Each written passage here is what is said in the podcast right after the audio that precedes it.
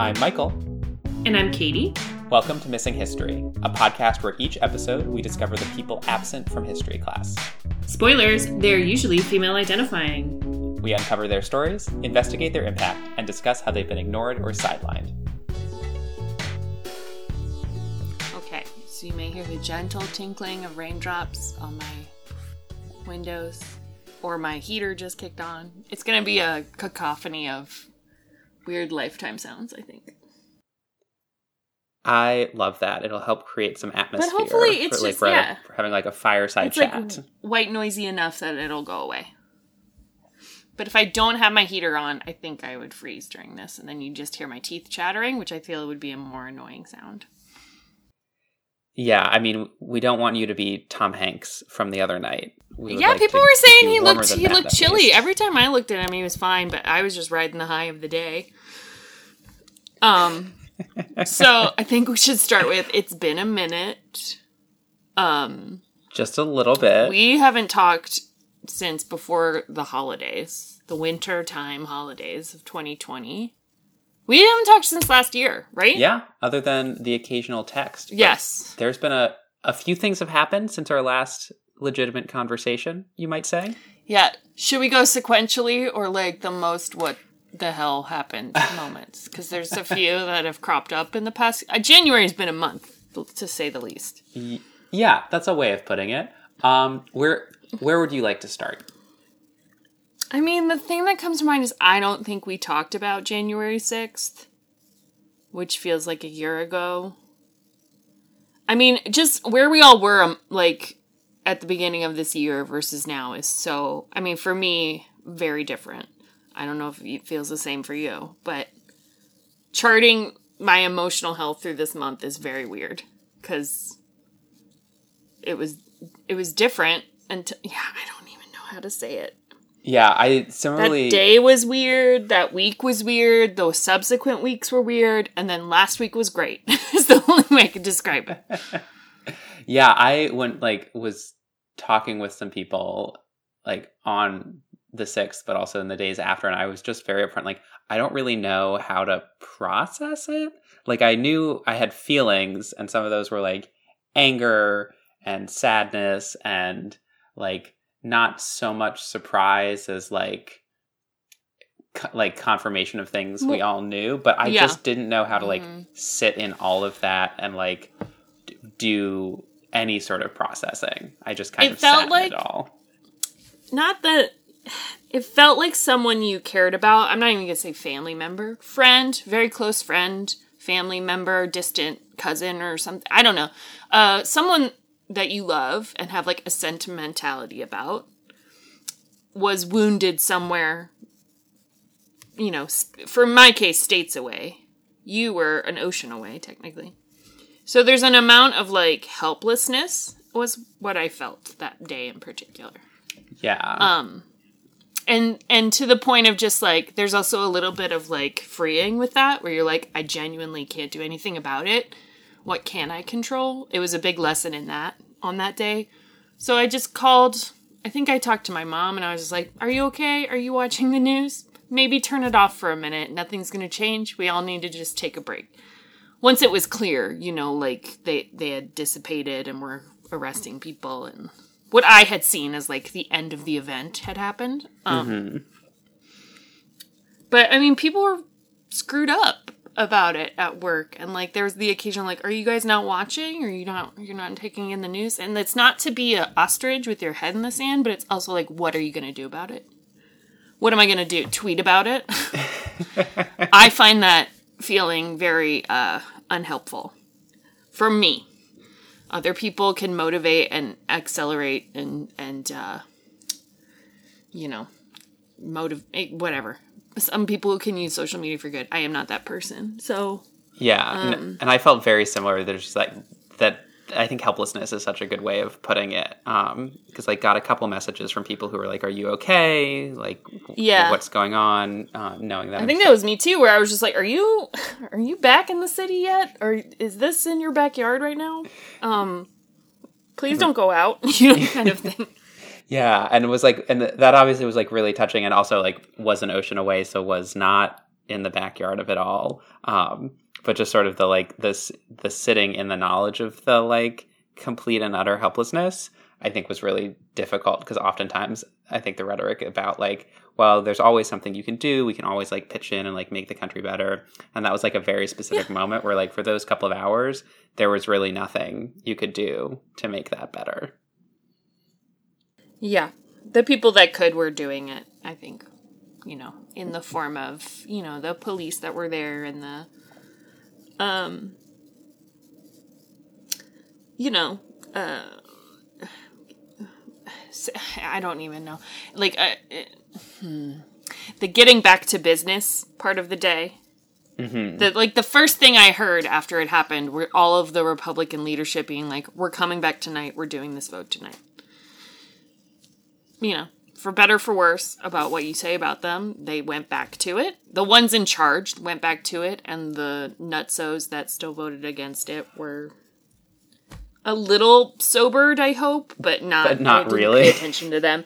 They just didn't, I, they didn't get my focus after that. It was just sort of like, okay, you genuinely, I'm not going to listen to any, if they, if somebody quotes you, I'm just muting it. I don't want to, I'm not today, you know, no. I can't really listen to you all today. I think whatever footing you had just got pulled out from under you by your constituents. Um, so, you know, it's the only time that I felt something positive about like Pence or Mitch McConnell for a while, I think, you know. Yeah. And, it, like, that's doing the bare minimum. They did the bare minimum. But, you know, it had to have been... I couldn't help but have empathy for the two of them of just, like... God, to preside over that group and have to, like, get everybody in line. And you have these factions in your party that are so... You need them to survive, but they're sinking the ship with you in it, you know? Yeah, like, quite, quite, quite literally... Trying to sink Quite the literally. Ship that you're in. Yeah. So, you know, I weirdly had a moment of... I mean, they were singing Hang Mike Pence, and he had to be escorted. I mean, that's just... That's a very human moment that I had regarding the vice president that I didn't care to have. I don't think that was fair to him. I don't think that was... You know... It was just like, ugh. But, uh, man, let me tell you, the constitutional backbreaking of, like, we didn't know it would get this bad, or we're so surprised that they did this, or they're just trying to express their voice is crippling, quite honestly. I cannot.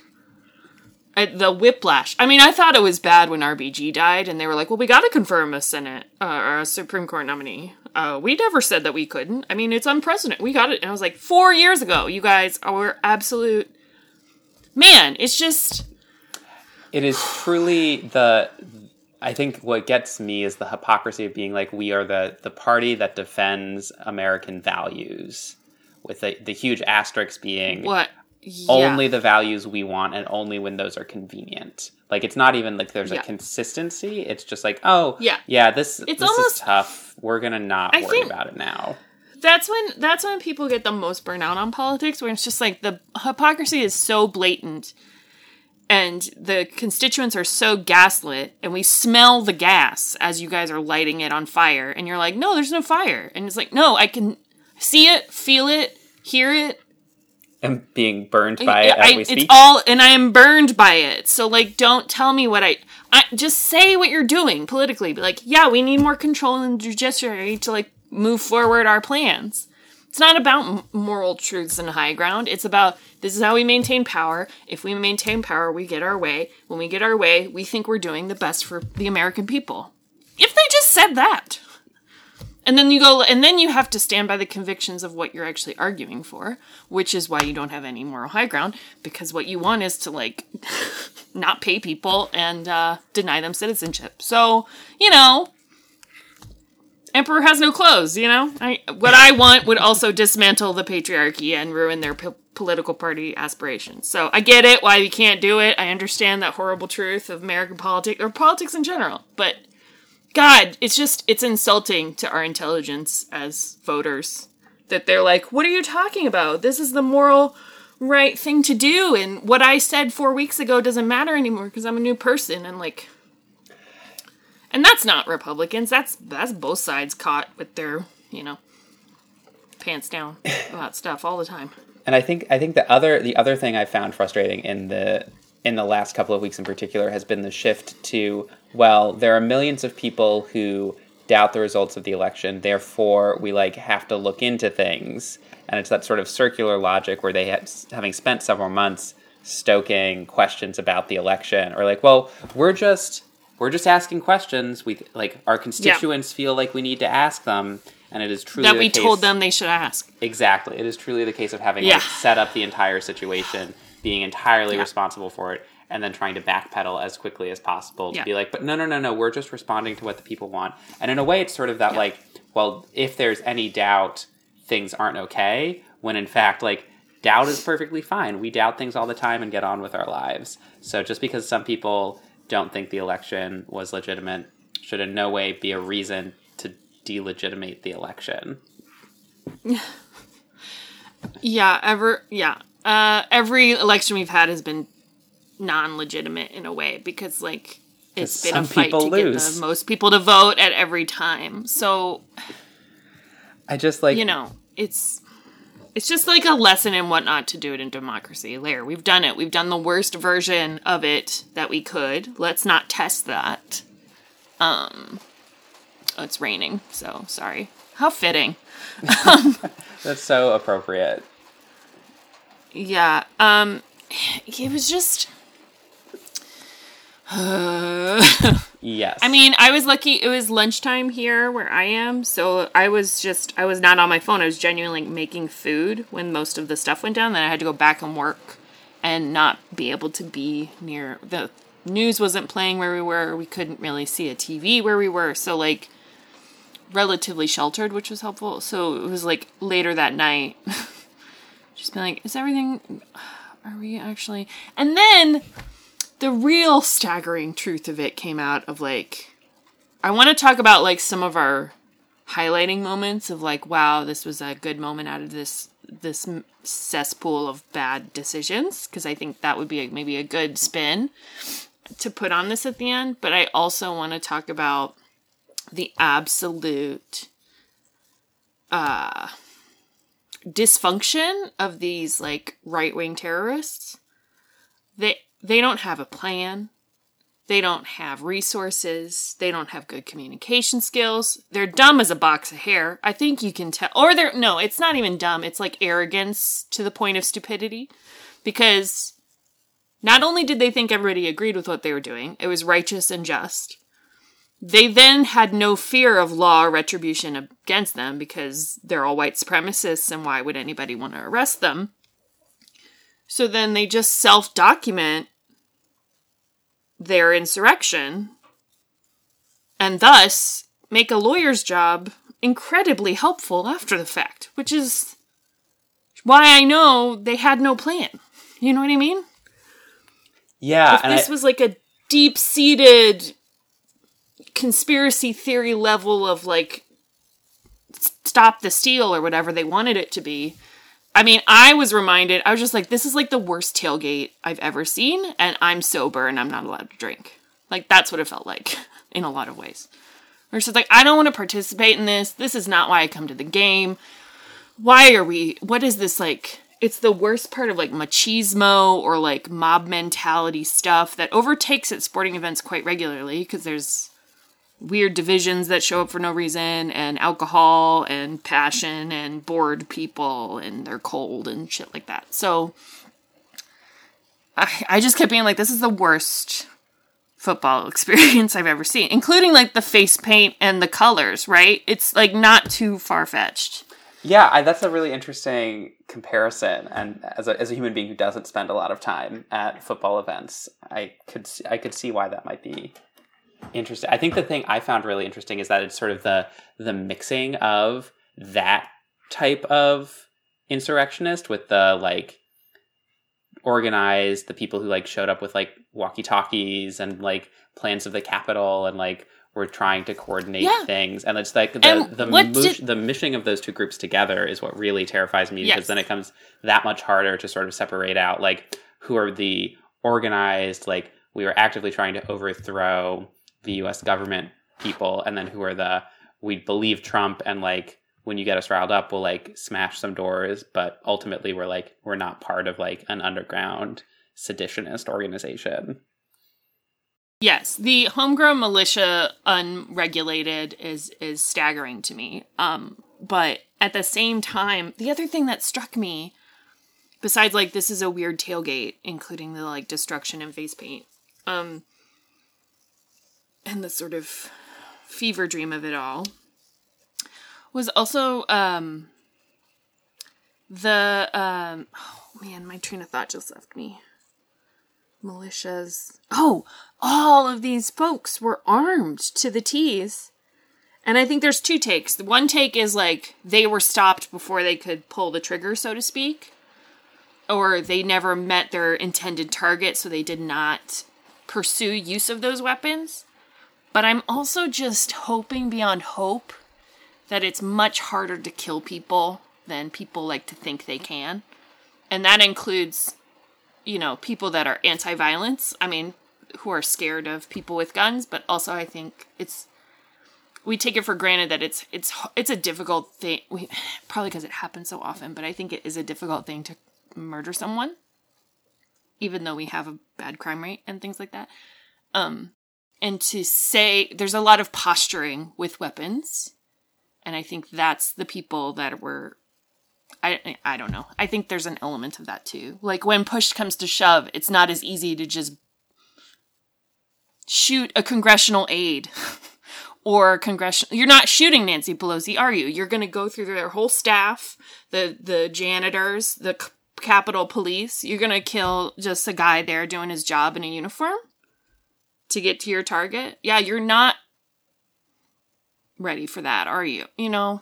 And that's what worries me, because now they know, okay, that's our weak point. We have to, like, get harder core about it. And there were far too many uniformed or formerly uniformed people in that crowd. But I don't know. I was surprised that there was not more of a bloodbath. If they were as serious as they wanted to be, why didn't they mow down anybody in their path and just...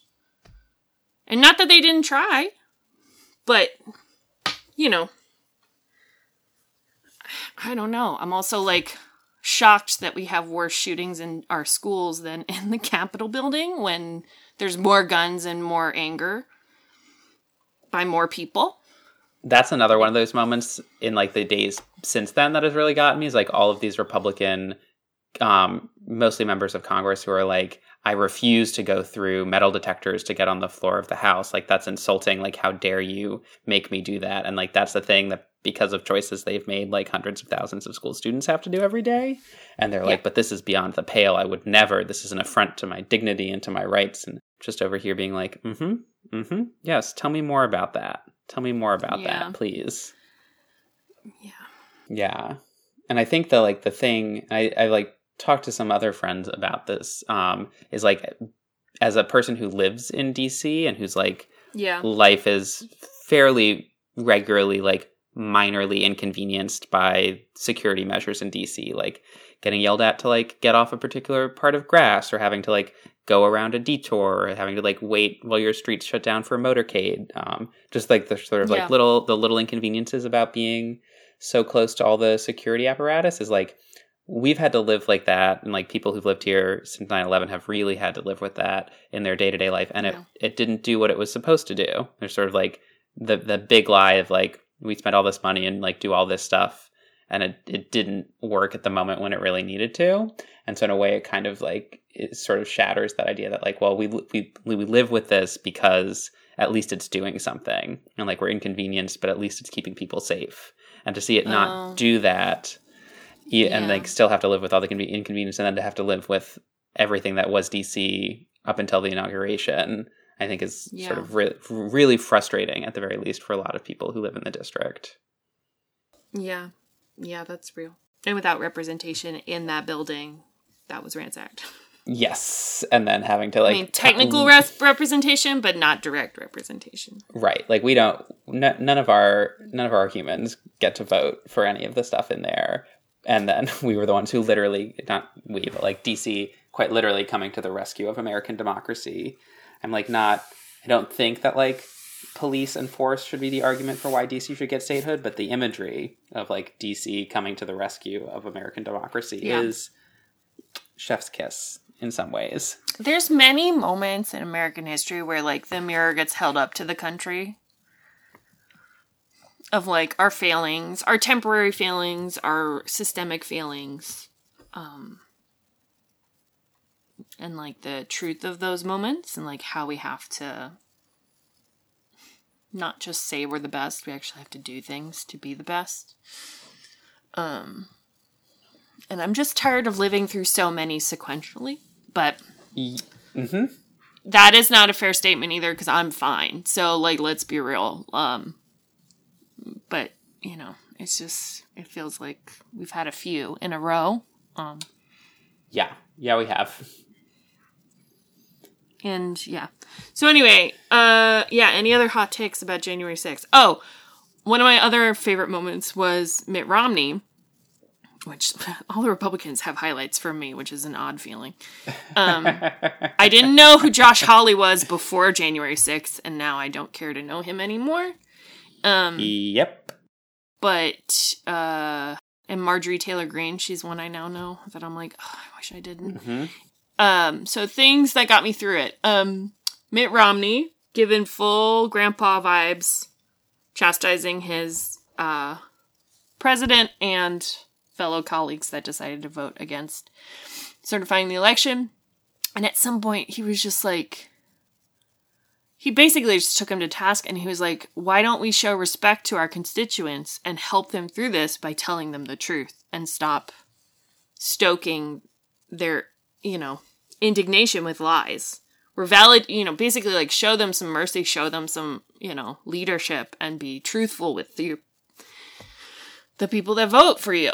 Um, which I was like, wow, yeah, that's what it is, isn't it? Um, yeah. I can't believe Ted Cruz is still trying to think that he's going to run for president.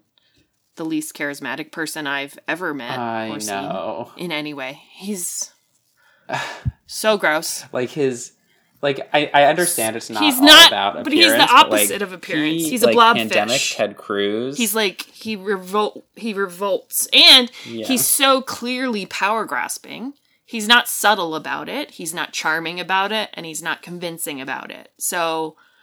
He's just blind ambition and greed, and it's just not a good look. Um, slimy. No. He's just a slimy guy, um, who then has all this like moral authority, or the flip side, which I super love, victimhood, that he can just wear like a cross around his neck mm. and just pull him. No, I'm so mean to me. I'm Ted Cruz. Blah. So yeah, so much like white God, man yeah. as victim. G O P, am these I right? Past couple of weeks, that is basically their whole. They scream vibe at you at this and point. You know, tell you to smile or say you shouldn't be there in the first place, and then you go, "That's rude." And then you're like, "Why are you yelling at me, woman?" She yelled at me. She yelled at yeah, me. What about unity? Why is she so mad and mean to me? I'm oppressed. I'm gonna overreact. Um. Yeah, ugh. So Mitt Romney yeah. got some kudos for me. I, th- I was not pleased with the way Mitch McConnell says anything, because he sounds like... I don't even know. Eeyore? I don't know what he sounds like. He's just not no energy, ever. he, he's like, if you can imagine, like, the yes. person who's the literal worst yes. as physically embodied. Yes. He has like. none of the charisma. Of Ted Cruz, but or, they're both non-charisma buddies, but he's actually like smart about what he does and like genuinely plays for the team in a way that like you can see why he does what he does. Ted Cruz is just for himself. Mitch McConnell at least is for party, which I don't understand, but he's got some, I feel like he has some conviction besides himself, you know? And those are both one and the same for him, I think, but... Mm-hmm. I don't know. I just feel like he's got a, he's got, I don't know. He likes the mechanics of fighting. I don't know what he likes. He likes power and like the machinations of it in a different way. So I at least, I don't know. I can just understand him better. He's about keeping power, maintaining Republican relevance. Yeah. That's what I think he is. I don't know what that means anymore, but he... That's that's his M O to me whenever I see him make a decision, which is rare. Um. Mm-hmm. Yeah. But everything, every, every, it's just, yeah. Every decision the Senate has made till even now, it's Mitch McConnell is the reason it's making that decision. You know what I mean? Coming back to vote, mm-hmm. Well, we have to be seen that we're voting appropriately. Okay, you want to impeach him. I'm not going to say anything about impeachment, but if that's what the House needs to do, great. Okay, they've impeached him. Okay, well, we're not calling the Senate back early because we're going to wait for the Democrats to take control of the Senate, and then the Senate can decide once it's a Democrat-led. And then if they vote to impeach him, great, because he gets out of our party and we don't have to let him run again. And then it also seems like the Democrats did it. So we don't seem like we're traitors. You know, it's just so...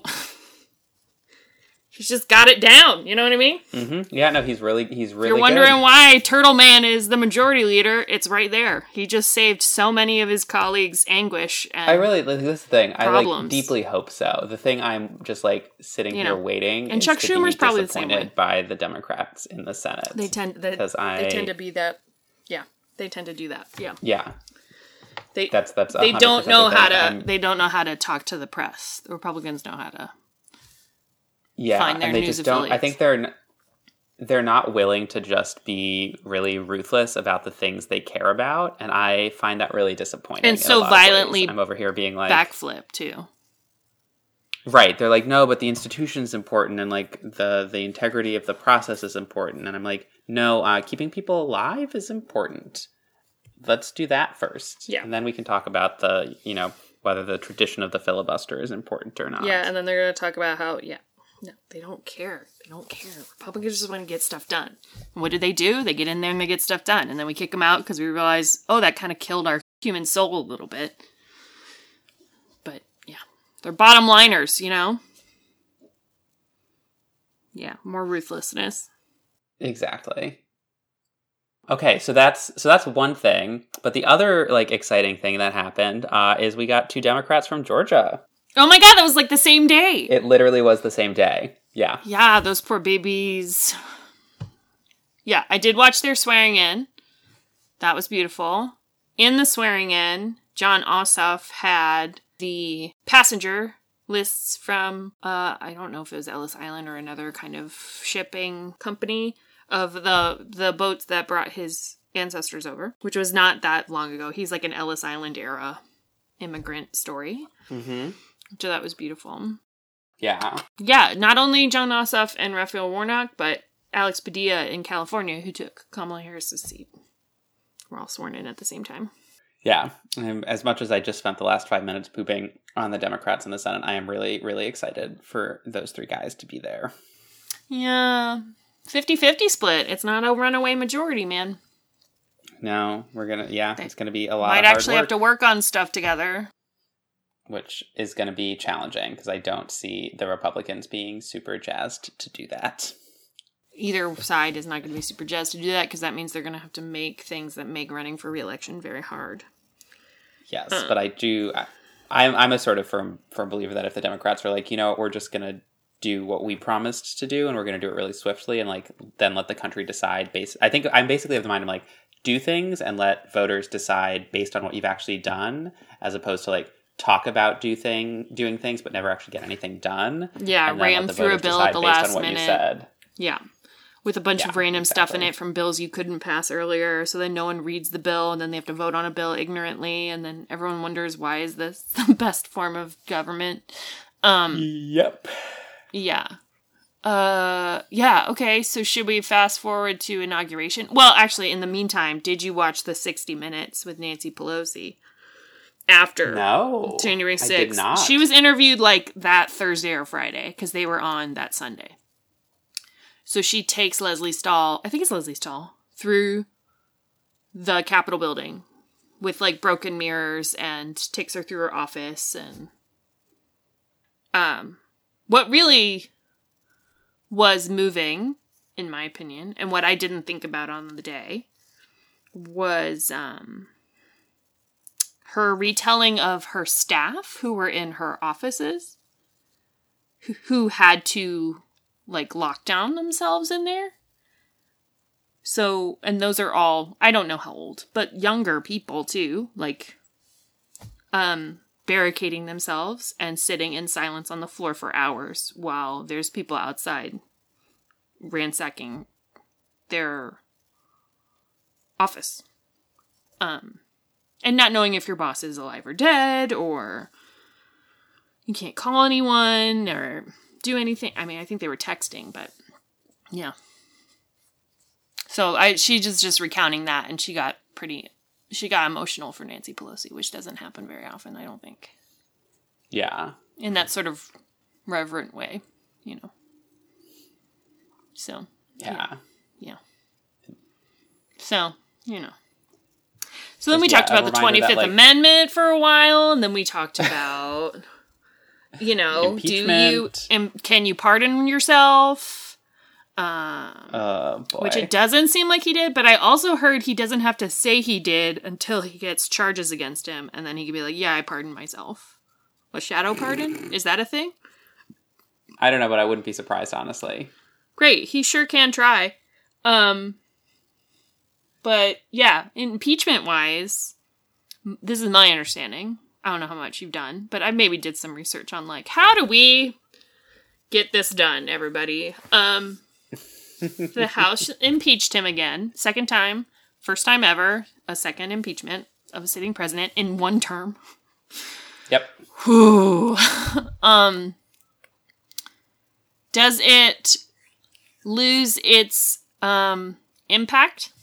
You think? I don't think so. Cool. Does it bother you that in our lifetime we've had two presidents impeached? Um, a little bit, but what Considering bothers me about it... only four have ever been impeached? Yes, it, do- it does. But I think what bothers me about it more is, like, the reasons why they've been impeached. Like, I mean, obviously, right? Like, that's... The, the the the impetus for the impeachment process is sort of the whole kit and caboodle, but I think just like that they, I guess it's just like they've they've both they've all been like really partisan things, and like we can't even come to a consensus of like when our president does something that we think is really bad, we can't as a country all agree that it's really bad. And I, in like full disclosure, was not old enough to be like truly paying attention to Clinton's impeachment. So can't he really lied. Speak about, That's like, why he was impeached. Yeah. Well, oops. About a personal um, relationship is my understanding. I haven't reread the documents. Right. Right. Oh, right. Yeah. He per- he perjured himself. He perjured himself about a personal right. relationship. Whereas uh, our dear not nuclear codes, friend, everyone. Not nuclear codes. A personal relationship. I don't. Care is the short answer. But that was when we were in the height of, like, T V evangel- evangelical, you know. The Christian right was booming. Moral authority was real. Um, you know, we didn't know how to feel about gay people yet. We didn't know how to feel about anything. I don't know. There's a lot of, like, moral hypocrisy. Yeah, that feels pretty on brand. This was before all the T V evangelicals came out as, like, having horrible scandals, whether it's money or sexual relationships or, you know, the great comeuppance, I call it. Yeah, right. You always should be a little hesitant um, when people are loudly expounding about moral virtues that yeah. they're most likely doing some pretty weird stuff behind closed doors one way or another. one hundred percent. one hundred percent. Um. Anyway, the we're off topic. What were we talking about? Uh, impeachment, uh, Pelosi. Impeachment, Clinton, Pelosi. Yeah. Uh, I did read that the second impeachment of Donald Trump was the only one to have the, or it's like the highest number of members of their own party vote in favor. Yes. That right. It's the most. And that was only ten. It is the most bipartisan impeachment ever. In the House of Representatives. Was the most bipartisan ever. So I, I take your point that it's like, can we all agree? So I think that's the most we'll get. Um, but I'm really comforted by the fact that the entire world and news haven't called it anything except mm-hmm. insurrection or terror or yeah, mob. That was, I think, when I opened the like the news in Scotland the next day, every single headline was just like mob attacks capital, mob attacks capital. Yeah. I mean, homegrown news too. Even, I mean, I can't quote Fox News, but even they were pretty sober about it. Good on them. They haven't lingered. I mean, they're still talking about Hunter Biden for some reason. Because that's the chapter they need to be on to have moral authority, I guess. Um, this is gross. So anyway, twenty-fifth Amendment, they weren't in favor, mm-hmm. go figure. So they waited until the twentieth. He left early, didn't go to the inauguration. Um... And then we had the inauguration, which you and I texted throughout. Yes, which was that fun. was. And, like, such good um, good Joe Biden energy, I feel like. Peak Joe Biden energy. Oh, well, we also didn't even talk about, like, the great burden lifted, which was he got banned from Twitter, and yes. Parler went silent. Which I, I think I felt a release on the inauguration day, but I think it started when he got banned off Twitter, and all of a sudden it was, like, the... The balloon yeah. had been popped. And, like, the news also couldn't... The great news beast that, like, is amorphous and just wants to report on what's happening. So they're reporting on the insane man in the White House and what he says, because that's presidential now, couldn't feed. And therefore they had to, like, focus on Joe Biden or the mob or the lack of ability of those people to speak. Um... I felt great. As soon as he was off Twitter and they started banning him on Facebook and all of his protesters were like, we're going to go to Parler. And then Amazon was like, we don't want to do Parler anymore. And then oh, yeah, I felt and so it, good. And we can have that free speech conversation if you want, but I know. It's whatever. It's funny because there, there's some reporting that the amount of misinformation on Twitter, like, measurably declined once Donald Trump was kicked off. And it is like... You um, you, you think, out. You're like, ah, so if we had done this years ago, we would be in a better place? Yeah. Interesting. Yeah. Interesting. Yes. Yes. I will not feel sorry for a capitalist person in a capitalist economy whining about the free platform he has to instigate insurrection and treason against his own country, and then whine about free speech by all of his followers. They, you just raised four hundred million dollars for him. Go make your own social mm-hmm. network, okay? You, he's got the money. Go. Go for it. You know that's what he's doing in retirement. If he's got any gumption, he's going to make his own T V news, and he'll be psycho, and, mm-hmm. you know. It's a free market. He can say stuff. Twitter is a business. It's allowed to operate. At, it's not... Yeah. yeah ex- oh, you know what I mean? Twitter is not in charge of, like, government speech. So they're in charge of their clients. You sign a terms and agreement. He violated it. You got to deal with that. You know. I, yeah. Go deal with it. This is a, this is free speech infringement. No, you get to say whatever you want. It doesn't have to be published in this way. Go shout on the, you know, courthouse steps. Or like, like the in front of any of the news networks and see how much weight you have. Happy to pick you up because you're the president or former president of the United States. Yeah. Yeah. Um, yeah. So. We're more than happy to, like, police music and lyrics and say it's not fit for children. So what's the difference between reading something and listening to something? I don't know. Uh, yeah. Yeah, whatever. uh, but the inauguration, great, great feelings. Okay. Where do we want to start? Yeah. I felt like an exorcism. Yeah, with the priest and everything. Maybe it was the Catholic priest at the beginning, an old priest and a new priest. No. Uh, the old priest got up there and I was like, he sounds like Walter Cronkite. I feel taken care of. I'm just There's something about this. There's something about, like, the guy with Purell coming in between each speaker and wiping down the thing to be like, oh, God, yeah, great. Um, Kamala Harris's utter joy at being vice president is infectious, and she's just excited about it, and I'm excited about it. Um, I think Doctor Jill Biden's entire performance as first lady is exceptional yes. already. Um, her outfits are on point. She's bringing it in. Well, watching a husband and wife actually love each other. And like... on both the V P mm-hmm, and the mm-hmm. president's team. The the families all love each other. The families love e- both sides of the family. And there's big blended families. There's like so many firsts up there.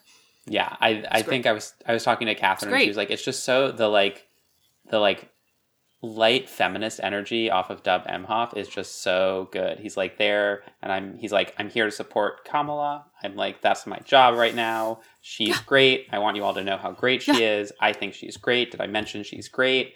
Great. Moving on. And I'm just so here yeah. for it. The solid like Joe Biden, Doug Emhoff double team of like, isn't Kamala Harris like the bee's knees? Let's all talk about her. Let's all say her name at every chance we can. Yeah. Yeah. No, it's just, yeah. Doug Emhoff is the new, new social media fave. Um, yeah, it was just, it felt good. It just felt good the whole day. Um, It's just, it's staggering to me the pop culture leaning of the Democratic and mm-hmm, Republican parties. Mm-hmm. And the, like, one could say caliber. One could use that word. One that could comes use into the play. Word caliber. Yeah, it's just like, I don't even know who sang it. Trump's, I think it was like um, a young girl. I think she was like famous on America's Next Got Talent or something. She was great. She was great. She did good. Um. Yeah, I don't know. It was, yeah, it's just always surprising me. I was like, dang, everybody's on this list that's also at the, like, all the award shows you ever see. Which. Yeah. I don't miss those. Um. Yeah, uh, it was great. Uh, yeah.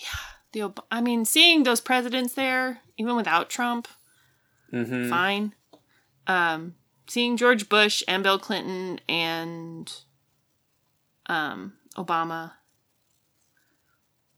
I was, you know, everyone was highlight. I mean, it was very clear that he wasn't there, but at the same time, it would have been so bad if he was. Oh, it would have been horrific. Even even just having like Pence on stage. Well, like I appreciate his his being there yeah. in terms of like transfer power stuff. Just like the.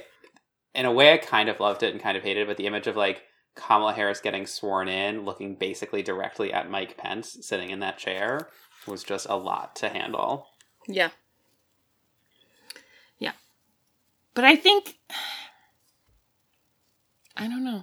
I don't know. I'm I'm reticent to say other nice things about Mike Pence, but, like, the bar is so low, but at the same time, I appreciate him for clearing it. You know what I mean? It is... It, yes. Like, it's something, it is something to, like, we gotta say something nice, or else it's just a neg, it's just Twitter in verbal form. So, I just, in the interest of moving forward, you know, so much about this presidency was going against traditions, going against norms, going against, and eroding things that I genuinely think Mike Pence cares about. So I almost feel, I don't know. I was just, I was just like, thank you. That's all I had in my heart at that time. Like, thanks for doing that. Yep, we're, it's like. With this like crazy yeah, very boss. Much like, thank you next moment. Like, great. Thank you so much. And now don't need to hear from thank you. you. Thank you so again. much. You fulfilled your duty. You, you stuck to your duty. You stepped up and did the thing. And you realized that it was also, like, even though it was minimized because you're the vice, it still wasn't minimized because there's still all of this. But, like, it was very poignant that Kamala Harris saw him off, which normally you see the president do that with mm-hmm. the former president. So the fact that he, like, did that, I think is, you know, it just shows that he's like, I'm aware of this moment being bigger now, and I need to... mend something I broken. I do. I need to. I have broken it. Um, I must now buy it. I've broken it. I've helped crack it in half, so I should probably put some paste on it. Okay, Karen and I are going. Bye. And I guess the other thing, like super uh, sidebar for a moment, but I just, I don't think I'd actually quite clocked that Karen Pence's first name is Karen, that is the problematic white woman. I know. You thing. said that. I know. But I don't think she was, though. As a, did she make, she never made news, right? No, she never, she never, never made news, but like, I. Great. She did a great job then. I just, That's like, the bar for second ladies. Just as like the, as the, as the whitest possible person with the whitest possible name, that tickled me more than I can say. Yeah, one hundred percent. one hundred percent. She's the poster child. Um, but yeah, I really. But, you know. Ah, uh, I sorry. I don't have anything else to say about the Pences. That's all I've got. No, no that go is, ahead. That is truly all I've got. Karen Pence.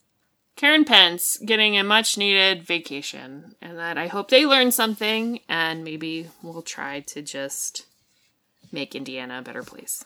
Um, I know, it's so hard having lived yeah. in Kentucky for even just such a brief time. Like, the feelings I have yeah. from people in Kentucky towards Indiana, I'm like, I get it now.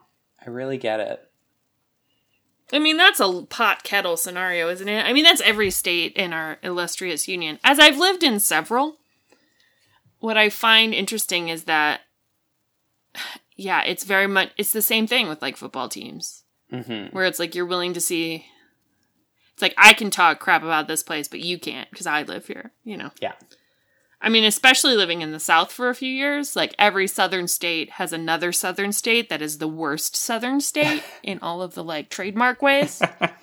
And it sort of goes east to west, in my opinion. Mm-hmm. So by the by the time you're getting to Arkansas, it's like, this is bottom of the barrel, right? Okay. But still, Arkansas's produced a president, so what are you doing? That's true. I, I personally have never produced a president. Yeah, there you go. So, anyway. Wow. What a range. So, then we had, like, celebratory stuff. Joe Biden was running around the streets in his parade, looking all happy. Mm-hmm. Um, his family Bible was so intense. Oh, I, like... He swore the, in on. That's how you know, like, they're, they're real-ass Catholics over there. They're like, full-on Catholics. That's O G Catholic, for sure. Yeah. Oh, one hundred percent. Yeah, and then there was, like, weird concert times in the evening, which is fun. And Katy Perry killed it. Can we talk about it? I was like, "This is this going to be too much?" And then it wasn't too much, and I loved it. Yes. That's sort of how I felt about the whole, the whole, like, that whole evening, basically. I was like, this feels just a little too It's on a the little nose, too telethony, and, and it's just, a little, like, a little yeah, too It's a little telethony. Too what Hollywood always and does, so which is like, do you love care. How I on love top it. Of it we are, America? And it's like, this is still propaganda, you guys. And they're like, no, it's not, because it's from us. And you're like, okay. Sure. They're like, did you not get the message about it being morning yeah. and a new day? Oh, we'll give you another song about how it's a morning. I a yeah, day. Okay. Uh, and then we'll give you a little bit of Rent. Let's talk about Rent for a second. I loved it. And then I was just like, this is great in like a YouTube clip way. And then I remembered it was for an inauguration. And I was like, what are we trying to say in this musical about AIDS victims and, and survivors and um, the year of a life? And I don't, you know. Are we trying to just... I mean, I think that's the thing. I'm really here for, like, let's, let's like, remember the, the AIDS crisis in the context of the pandemic. I think the production value question that you raised is my question. I'm like, so these are all, like, working theater artists, and I like the idea that we're showcasing all of them. But at the same time, like, we had some time. We knew this was coming. Like, we could have put maybe just a little bit I mean, more can we all production find value into it. A similar background and lighting. Somehow. Yeah. We all know that there's ring lights. Why y'all don't have them? I don't. I don't understand. But it's also as some. I, it's hard to learn a new craft. You know, it sounded good. Yeah, this if is. If I true. Remember right, it was mixed well. It sounded great, and I, yeah, it was, and it was a really nice showcase of like, look, people on Broadway are real humans. Maybe it was also like. Always helpful. It's maybe it's also. Um, I mean, I wonder the the tightrope walk of like, do you seem super polished, and then it's the question of like, wow, how much money did they spend on this stupid virtual inauguration? They couldn't have just like, you know, that di- that dichotomy that Americans always have, where it's just like, I want it to be nice, but not too nice, or else I'll feel elitist. That kind of vibe. It's like, be nice, but like, don't talk down to yeah, me. Yeah, for sure. You know? And I do think they walked that tightrope well. Yeah, I want to complain that it's too too well choreographed or something. Um, yeah, no, Katy Perry killed it at the end. Loved it. John mm-hmm. Legend was good. I kept feeling for his cold little hands in the cold, though. So cold. Mm-hmm. And that's the that's the thing I think about L E D lights that I like. If you, back in the day when we just turned like conventional lights onto people at night, like they would warm you up yeah. in addition to like lighting you. But all of those L E D yeah. lights don't make anybody any warmer. Including the planet, Michael. And that's the price we're mm-hmm. going to pay. I know, I know, including the planet. I'm just we, saying. We need to invent.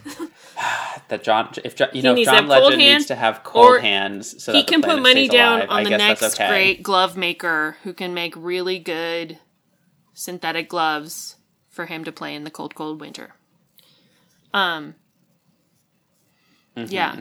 What a night. Loved it. And then I loved that. Yeah, the fireworks were cool. The fireworks were cool. I was really, I'm the really, I'm always cool. here for some fireworks, and for fireworks while Katy yeah. Perry is singing fireworks yeah. is just, that's and my jam.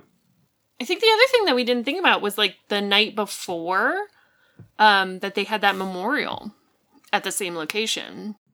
Yeah, that was really, that was really moving. I, I'm very glad. Yeah, I got so that was super that. moving, and I did not realize how necessary until it happened, and I was like, oh, we haven't had anybody mourn the dead as, like, the American person, which is what the president in mm-hmm. human circumstances would do if he cared about people.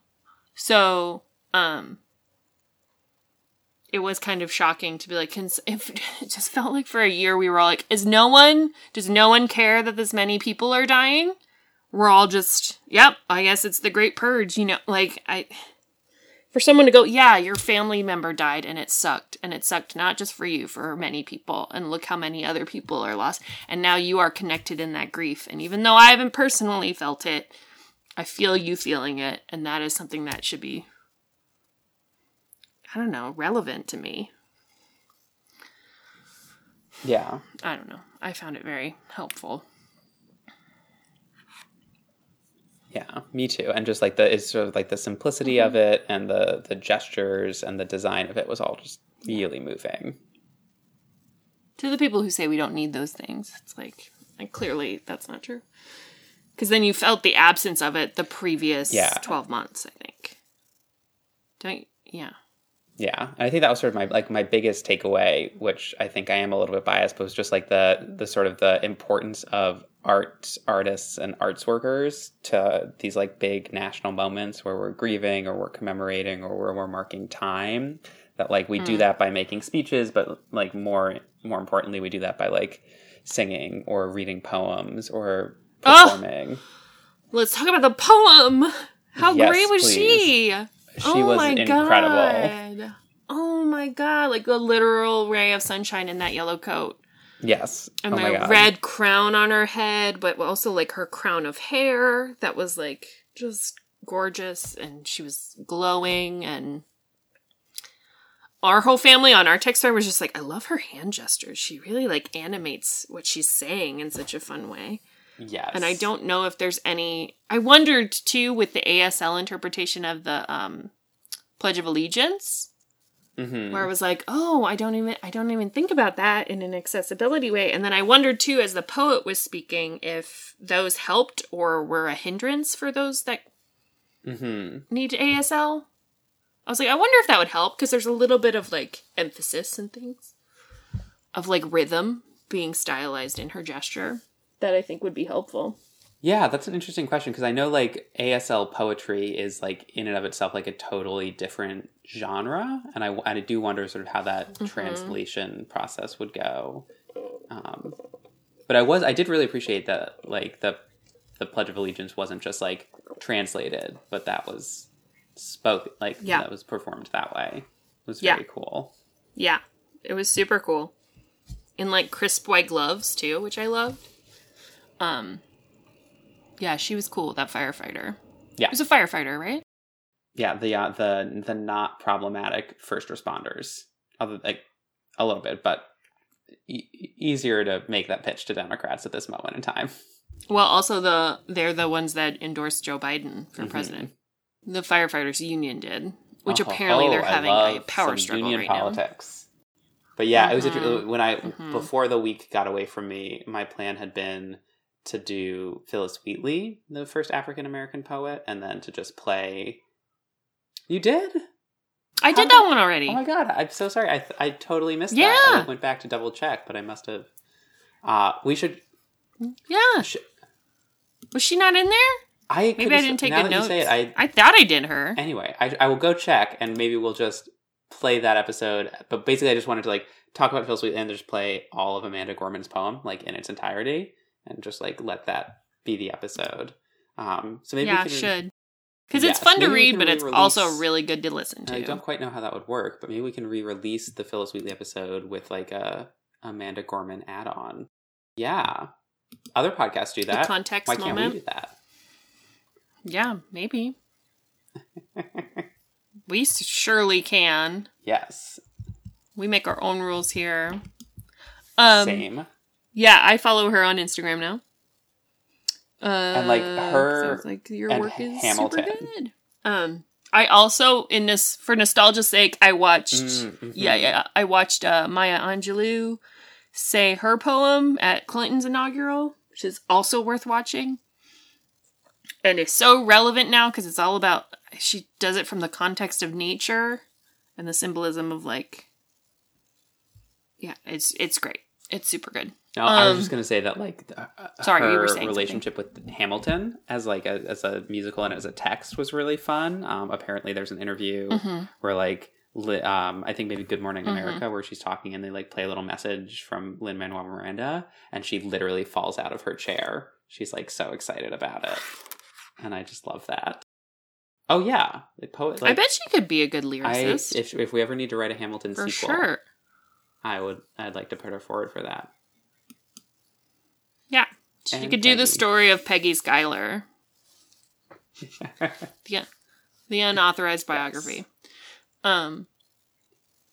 Uh, yeah. Any other highlights? Uh, you know yes. Now? The all of the that hats getting blown off the soldiers during the military review. I loved that. It was an incredibly can can confirm. It's a windy day. It's been an incredibly windy week here in Washington. It was a, such a windy day. Uh, and that's sort here of my too, that's actually. My sense. At least the last time I was yeah. at inauguration, it was also it was cold. It is always cold. But it was incredibly windy the last time I was there, too. And it's just so rough. But I loved, like, sort of, like, the, particularly, like, the, the Revolutionary War style folks with the tricorner hats. And by the time they, like, walked in front of the Capitol. Yeah. Yeah. That, I was just And the so pointy, point marching. Mm-hmm. Oh, boy. Right? Like, anyone who, anyone who sees that look. And then is like, yeah. no, the military is, like, yeah. super mask. I'm like, that, mm. I don't know about that. I love it. I'm in no way shaming it, but I'm like, that, I don't know if I'd call that traditionally yeah. hypermasculine. Yeah. Um, in other fashion conversations, I want to make two notes, which is, yes, we also worship at yes, we the do. Pant leg of yes, Michelle Obama do. And how sweet that plum look was. I still think yes. Jill was exceptional as well with her sparkly coat and that tealish blue. Pretty phenomenal color choices. And they oh, all look so good together. Have. I swear they talked about it. Where they're like, what are you wearing? Monochrome? We're all doing monochrome? Okay, great. Um, Laura Bush was in on it. She's like, I'm doing periwinkle. Uh, yeah, they all looked phenomenal. And, um, okay, and now I want to talk about something I'm not excited to talk about because I don't think he would appreciate it. But, like, I'm a little done with the Bernie Sanders. I laughed at them. I thought they were cute. I thought his take on it was funny. And now I'm on like day four of it. And I need everyone to calm yeah, out. It is. It's a great one day. It's everywhere. It's a great one day vibe. It was like a one day. I'm on day four of the memes though, Michael. They're, they're literally, they're everywhere. And I'm like, are we all okay? I think we're like on the flip side of the trauma. And we're having like... Oh, I haven't laughed in a while. I'm going to laugh all the time now at this one thing. And it's like, okay, guys, we need to find a balance. This was cute. It was funny. He's also on the budgetary committee. I really want to hear about that. But now in all these late night interviews, all he's talking about is these dang mittens, they which did, are cute. He did do a pretty good job, at least the one interview I saw immediately after it, where people, where, like, the reporter was trying to ask him about it. And he just was like, he pivoted right yes. to, like, stimulus. He was like, I will not answer this question. I just yes. want to talk about stimulus. Yes. Let's talk about how we get you two thousand dollars a week. That's what he wants. Um Yeah, and then also the lady that makes the mittens is getting inundated with masks, and she's like, I'm not going to make you mittens. I have things to do. And I was like, oh, God, I love Vermont, I think. I think I just love Vermont people. I think I'm that I'm that version in my head. Yep, that's all mm-hmm. fun. We're having a great time. Now on, let's move on. Okay, that was funny. Mo- yeah. Anyway, the country clearly needed, well, a lot of the country really needed like a, I feel it's like a teapot. With the Bernie meme, and they're like, wow, we haven't yeah. giggled about anything in a while, and isn't it great that we're just laughing about an old guy in a coat who looks like he's waiting for a bus. Um, but now I think we're good, and we can move on. I, I think both of those are correct. Yes. And I love Doug, Doug Emhoff. That's my other hot take. Yeah. Yes. I, I fully, great. fully endorse Doug. Um, I'm really jealous. I think one of my friends might be getting to take a class with him because he's teaching oh, cool. a class on entertainment at Georgetown. Law at Georgetown. Yeah, um, yeah. Both spouses like, are going to be teachers.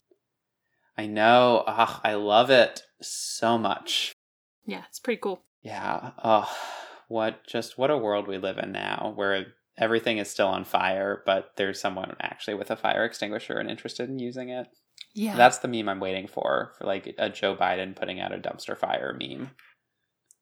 I'm disappointed the internet has not provided that for us yet. I mean, I, I am... The thing I'm also thinking about where it's just like, is this how Republicans felt when Obama was president? You know, the like terror and the fear and the worry about your country going down the toilet. Is this what they were feeling from two thousand eight to twenty fifteen? sixteen? I like I want to give them the benefit of the doubt and be like, they definitely felt things similar, and I think the like the point I would diverge in is like w- Republicans feel that, but we're actually doing kind of okay, and we were feeling that and the world was burning, and I think that's the difference. Oh, we have evidence for our fear.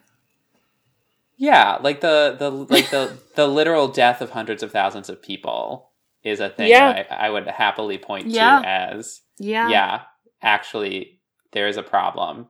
That would be really nice if someone dealt with it, and that yeah. they're not, and that that's a huge issue. Whereas like Obama, not perfect any stretch of the imagination, but was like legitimately trying to help people from like what was at the time like the greatest economic crisis since the Great Depression. Uh, it's like, you know, it's like, They're it's just... the group project mentality, I feel like. We're like, right, like the Republicans yes. kind of like blow it all up. And then the Democrats are like, ugh, I guess I'll write the report. And they spend all the time writing the report. And right about the time they get it good, Republicans come in and they're like, oh my God, thanks for doing all this great work. We're just going to ride on this to our A. Yeah. Which is not charitable of me, but at this moment, I don't care. I mean, there's definitely not a good track record in our lifetime. No, I'm thinking through it. I'm like, yeah, pretty. I mean, they've, yeah, they've been pissed since ninety. When did Clinton get in? nineteen ninety? ninety-two? Two? Yeah, ninety-two. I think they just, they hated him in a way that was different. I guess they hated Carter too, but like, I don't know. Clinton, it was personal. I don't know what he did to them. Or they were just, it was just like the where the Great Schism started. Yeah. But God, they hated him. It was such an, in today's, I don't know. I got to look back at it. I don't know why they hated him so much. Now that you like, you just want to ask like who. Besides, he had like, he had like a folksy Southern vibe, and they were like, oh crap, that's our thing. And that was like the irrational fear. I don't quite know. They hated him, they hated his wife, they hated everybody they hired, they hated what he did personally, they hated what he did professionally. He couldn't, I mean, not to make Bill Clinton into a victim, because he's fine, but like, uh, and he has some problems, clearly. Um, I don't plan to deify him, but I just, it just felt like, yeah, I don't know. I haven't understood it my whole life. And like, I just, yeah, I don't get it. Whenever a Republican's talking, I just, they're not talking to me. They don't care about me. They don't care about how I vote or what I think or how to get me. Um, so I think that's why I just, you know, I just don't understand them either. So. Yeah. And I think for this, for this moment in time, that's going to be okay. Cause we're in charge and they can kind of just suck it. I know. I know. I know. Oh God. What a fun four years it's been. Yeah, that's a that's a that's a way of, of framing it for sure. uh, but it's over. It's all over now. Yeah, here's hoping. So now I want to talk to you about the Constitution and the last time you read it, because I have deep dived onto some amendments, let me tell you, ah, in the past three weeks. I can't say that I have. I read the twenty-fifth. I've read the fourteenth at this point. I got into the nineteenth again for my lady today, but I don't know if we'll get to her. You think we have time? Um, I think that's... We could if we want to. I also think this is a perfectly acceptable episode length, and we could just save it for next time if we want. Okay. I'll just say, read up on your fourteenth and fifteenth Amendments. Don't worry about it. I'll talk about it anyway in the episode. I mean, those are probably good things um, to read about just generally. fourteenth is really topical right now, I'm going to tell you. Section two is a that's, that's delicious. The in, no, that's three. The, section the three. Section. Oh, let me just, for all of our liberal-leaning friends, let me just read it for you, just so you feel good about yourself and where we're at in the world. Section three. No person shall be a senator or representative in Congress or elector of president and vice president or hold any office, civil or military, under the United States or under any state who, having previously taken an oath as a member of Congress or as an officer of the United States or as any member of a state legislature or as an executive or judicial officer of any state to support the Constitution of the United States, shall have engaged in insurrection or rebellion against the same, or given aid or comfort to the enemies thereof. But Congress may, by a vote of two-thirds of each house, remove such disability. So... That's so juicy. That gives me some hope. And ironically, this is why you can't hate the whole Constitution, because in that same amendment, Section two... protects uh, the voting rights of men and men only. Yeah. So to toss out the whole amendment, you sort of lose Section three, which is a really great section, but Section two is trash, so... Se- we gotta no. take... Like, Section two is good. Didn't do all the work it needed to do, but I think, like, on the whole, I'm I'm I'm team fourteenth Amendment. I think it's a... I'm team two, because Section one... Let's just say it for everyone. Here's Section one. It's so good. All persons born or naturalized in the United States and subject to the jurisdiction thereof are citizens of the United States and of the state wherein they reside. Just for you people in the back. Sorry, that was aggressive. No, I, I'm here for it. All persons born or naturalized are citizens of the United States and of the state wherein they reside. No state shall make or enforce any law which shall abridge the privileges or immunities of citizens of the United States, nor shall any state deprive any person of life, liberty, or property without due process of law, nor deny to any person within its jurisdiction the equal protection of the laws.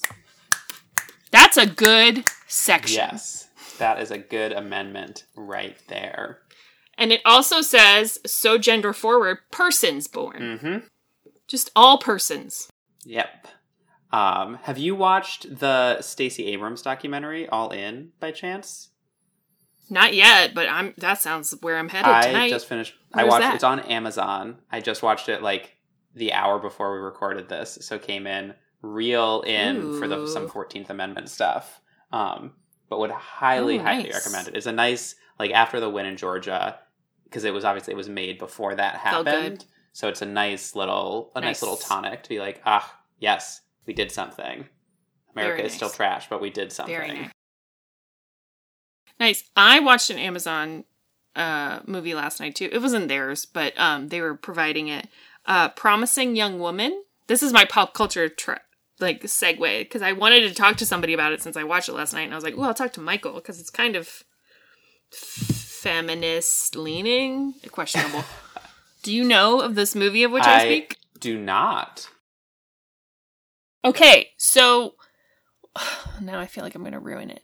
So it's Carey Mulligan in, as a young woman who, um, uh, every weekend she goes to a bar and she uh, looks as if she is uh, intoxicated past the point of speaking. And a man takes her home, and then she reveals herself to not be drunk at all. Um, and to kind of put the mirror back on the man who took her home, and, and so to speak. I want to say watch the trailer, but at the same time, I think the trailer gives too much of the movie away. Okay. I, so, I'm intrigued. I would say if it's a very, very good trailer, and I'm a little disappointed that I watched it, because it's sort of... all the parts in the movie that I was like, ooh, that would have been a good reveal, but I already saw it in the trailer. You know mm-hmm. what I mean? So it's very stylized. It's very cool to watch. It's interesting. It goes somewhere. I mean, the plot is very unique to me. Um, but it's like a psychological uh, thriller black comedy. Ooh, I'm really here for that. Anyway, I would really love for you to watch it, and I would love to talk about it. Awesome. Maybe I'll add it to my list for this I week. Was entertained. And I haven't stopped thinking about it all day. I really want to talk to somebody about it who's seen it, so. Okay, I'll add it to my list then. Yeah, which I think is a good sign of a movie, yeah, right? I would definitely say so. And I, like, again, always here yeah. for, like, a dark comedy.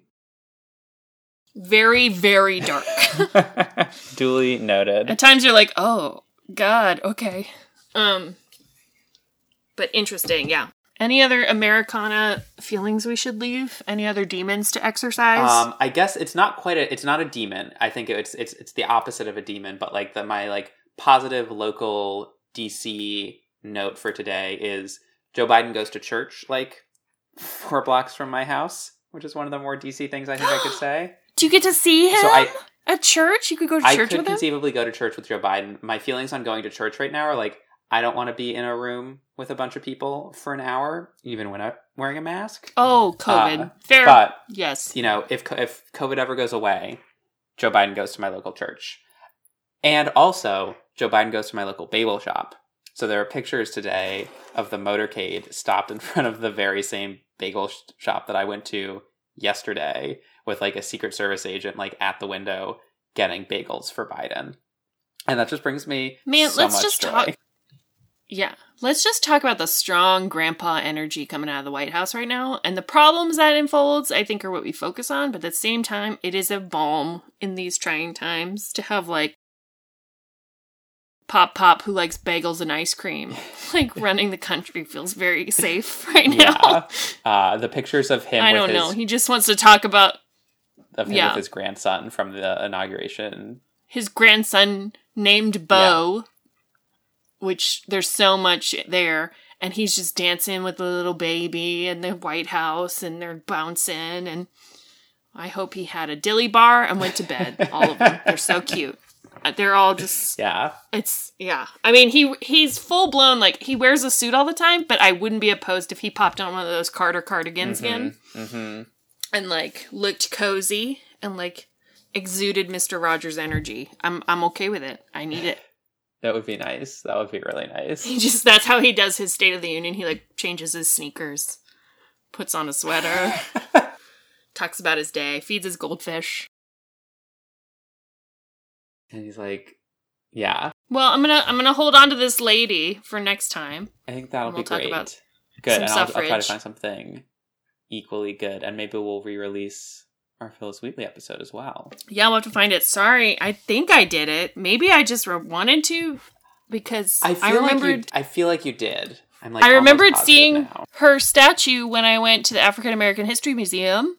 She's there. I think she's next to Thomas Jefferson. There was like great writers of the time, and I think it's like her and Frederick Douglass and Thomas Jefferson and. Yes. I remember being struck by this woman in, like, colonial garb with like a quill in her hand. You did do her, uh, epi- it was episode oh nineteen. God, like so way, old. Way back when. Wow. Um, but we can, uh, that's great because that one hundred percent means we can re-release. Clearly it made an impression, Michael. I feel, this is a thing I feel so bad about is like, basically any, any woman yeah. we talked about pre-episode like yeah. thirty-five is not, like I've not retained oh, I, much information. I fully like, like searched the words in the list of episodes we've done to make sure I or you haven't done it before. Because I'm like, every time I'm researching, like, like this one I have is a nineteenth century suffragette. So I'm like, well, we've done a bunch. I should check just to make sure. Yeah, I feel like we probably shouldn't admit this on the podcast, but but who, mm-hmm. who cares, right? The process is fun yeah. to learn about. We don't listen to ourselves when we're done. At least I don't. You do because you have to edit, but like, I listen to you intently when we're here together. Yeah. But there's also a lot of women we've done. That's why we take the notes, we too. We have done a lot to of make women. A little archive moment. Yeah. Well, amazing. I'm looking forward to some suffragette, some suffragette okay. info next week. Sounds good. And hopefully, yeah. And it's, it's nice so to nice to be back, Michael. I missed you. Boy. Well, until next week. Yeah, sounds good. End it there. Okay. Talk to you then. We hope you enjoyed listening to this episode of Missing History. If you have suggestions of people you think we should profile, email us at missing history podcast at gmail dot com. You can get in touch with us at Miss History Pod on Twitter or Missing History on Instagram. We're also on Facebook at Missing History. If you liked the show, please rate, review, and subscribe to us wherever you get your podcasts. Thanks to Jen, Catherine, and Marion for all their help on this project. And thank you for listening to Missing History.